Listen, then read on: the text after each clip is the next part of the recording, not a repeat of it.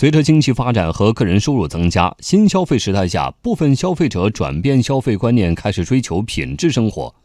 清华大学中国经济思想与实践研究院院长李道葵认为，新消费孕育着经济增长新的动力，会给中国经济带来强劲增长。来听央广记者骆佳莹的报道。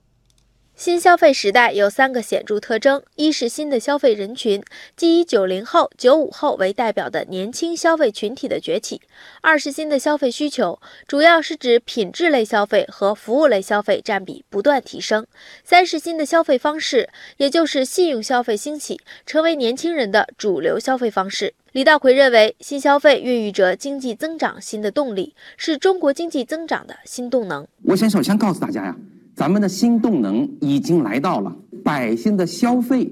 现在是往中高端在改善了，而且是个性化的改善。事实上呢，宏观的数据也告诉我们是这么一个态势。国家统计局最新数据显示，今年一到四月份，社会消费品零售总额同比增长百分之八，一季度消费支出对经济增长的贡献率达到百分之六十五点一。中国贸促会研究院研究员赵平说：“个性化、多样化需求创造出更多的消费亮点，再加上一些新兴消费带来的新体验，无人超市、新型便利店等新业态、新场景不断涌现，都让消费市场热度持续。个性化和多样化的。”消费必然会创造更多的消费亮点。实际上，随着这信息化社会的到来，数字化的建设成为很多制造企业和零售企业的一个必然的选择。那么，在这样的情况下，很多消费需求被激发出来，厂家通过一些大数据的应用，对大数据进行挖掘，就可以创造出一些新的消费需求。而这消费需求，消费者是没有意识到的。李道奎提到，新消费的一个重要表现就是信用消费的兴起。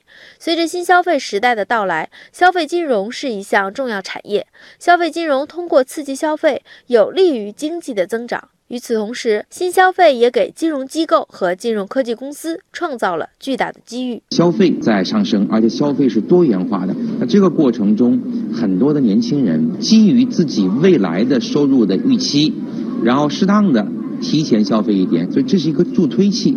进一步的加速我们的消费的占 GDP 的比重上升的这么一个大趋势的一个一个发展。对于消费者来说，新型消费金融让生活更有滋味，可以分期付，也可以零首付，减轻了我们现在很大的这个资金压力，让我们提前把我们所需要的都能买回家。以前消费解决温饱，现在消费满足更多方面的品质需求。在消费观念升级的带动下，消费成为促进经济增长的新的动力和源泉，对中国经济增长的拉动作用逐步提升。二零零七年，国民消费接近整个 GDP 的百分之五十，是中国经济出现重大转变。随后，国民消费逐年攀升，其中以服务性消费增长最快。二零一二年，我国服务业增加值占 GDP 的比重首次超过第二产业，成为国民经济第一大产业。这些数据表明，消费新动能不仅持久，而且还越来越给力。赵平说，在创新驱动的挖掘下，消费的潜力将。